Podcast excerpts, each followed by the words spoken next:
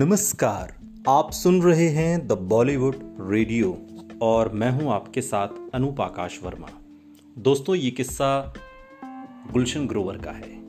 बॉलीवुड के stylish actor Sanjay Dutt के लिए कहा जाता है कि वो नेगेटिव और लीड दोनों तरह के रोल निभा सकते हैं। संजय ने कई फ़िल्मों में खुद को साबित भी किया है, लेकिन संजय दत्त को एक्टिंग भी किसी और ने नहीं, बल्कि बॉलीवुड के जाने माने एक्टर गुलशन ग्रोवर ने सिखाई थी।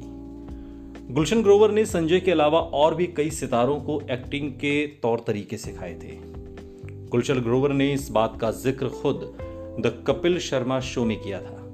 उन्होंने बताया था कि मैं अनिल कपूर और दिवंगत मजहर खान, प्रोफेसर राकेश तनेजा साहब के एक्टिंग स्कूल में क्लासमेट थे।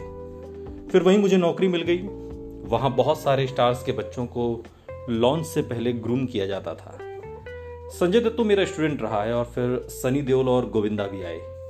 इसमें टीना मुनी भी आई थी।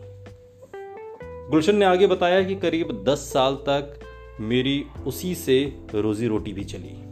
वहीं संजय दत्त की एक्टिंग ट्रेनिंग के दौरान सुनील दत्त साहब ने मुझे देखा और फैसला किया कि मुझे वो ब्रेक देंगे। यहाँ सुनील दत्त साहब ने मुझे कास्ट किया और इसके बाद उन्होंने संजय दत्त की पहली फ़िल्म रॉकी के लिए साइन कर दिया।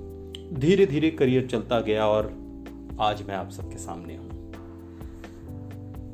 गुलशन ग्रोवर कहते हैं कि अक्षय सुबह सुबह आ जाता था। अक्षय कुमार की बात कर रहे हैं। मुझे ज़बरदस्ती उठाता। अक्षय कुमार तो रोमांस भी जिम में ही करता था। किसी हीरोइन को क्रंचेस सिखाता तो किसी को कुछ। अक्षय के सामने ही मैं नेगेटिव रोल निभा सकता हूँ। सेट पर कुछ ऐसा किया कि मैं डर ही गया था। मैंने उससे पूछा कि भाई क्या हुआ? ऐसे क्यों परेशान हो गए? रोहित शेट्टी ने मुझे बताया था कि हम लोग बीडीएस वीडियो शूट कर रहे थे और गुलशन ग्रोवर आगे कहते हैं कि वो अक्षय कुमार के साथ शूटिंग शुरू करने से पहले बैग और स्पोर्ट्स शूज़ खरीद लेते हैं, जिससे कि उन्हें भागने में कोई परेशानी ना हो।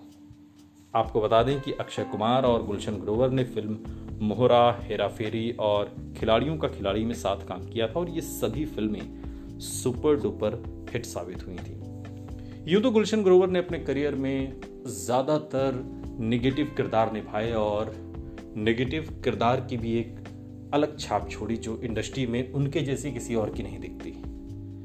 बॉलीवुड में अगर आज भी किसी को बैटमैन कहा जाता है तो वो गुलशन ग्रोवर हैं।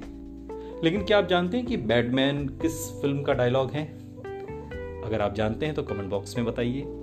इंतज़ार रहेगा। सुनते रहिए द बॉलीवुड रेडियो सुनता है सारा इंडिया।